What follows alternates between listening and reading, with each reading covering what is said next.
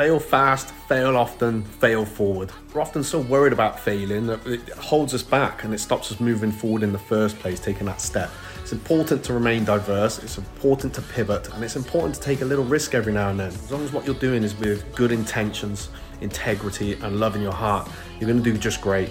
Don't worry about failing. These things are just gonna happen, and it's a way of learning, and it's a way of growing. My business was homegrown. I went out on the streets and I worked hard to build what I've got now. Some things didn't work, some things have been very, very difficult. Always stay true to me, my goal, and my dream. And I keep moving forward.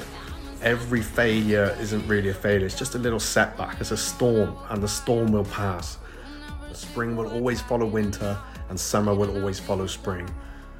Keep going, don't be scared to fail.